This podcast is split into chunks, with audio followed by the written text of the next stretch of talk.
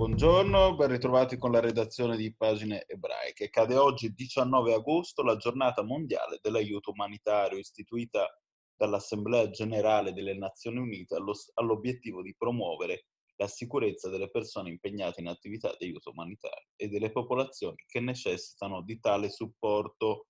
Nell'occasione, come vi raccontiamo nel notiziario di Pagine Ebraiche in arrivo a breve, la Hebrew Immigrant Aid Society, O N G ebraica fondata nel milleottocentottantuno per assistere gli ebrei che fuggivano dai pogrom russi nell'est Europa, ha lanciato un appello. La necessità di aiutare i rifugiati, vi si legge, è più urgente che mai.